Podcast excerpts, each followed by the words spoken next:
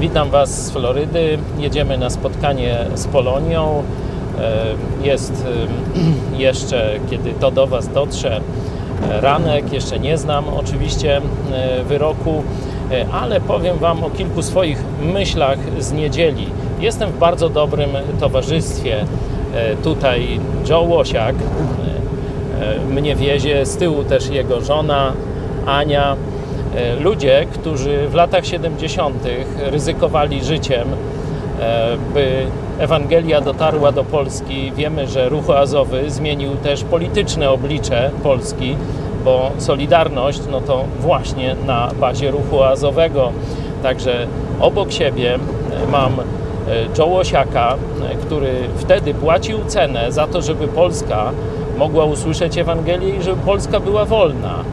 E, Ryzykował życiem dosłownie, bo dowodów oczywiście nie mamy, ale wszystkie poszlaki wskazują, że komuniści próbowali i jego otruć. Z kolei parę godzin wcześniej e, w amerykańskim kościele byłem na nabożeństwie, spotkaniu kościoła, e, gdzie był Zbyszek Żukowski, bohater Solidarności Walczącej.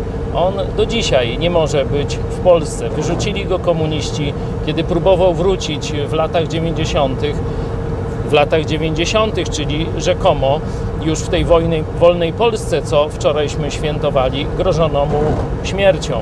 Dzisiaj ja mam proces za słowa, za krytykę władzy i za krytykę biskupów i Kościoła katolickiego.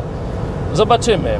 Zobaczcie, te pokolenia ludzi, jeden za drugim, chcą wolnej Polski i chcą prawdy, prawdy biblijnej dla Polski. Zaczynamy kolejny etap, bo myślę, że ten proces będzie tak zwanym game changerem w całej tej sytuacji. Bądźcie z nami o 13. Postaram się połączyć na żywo i myślę, powiem Wam, jakie dalsze plany. Do zobaczenia.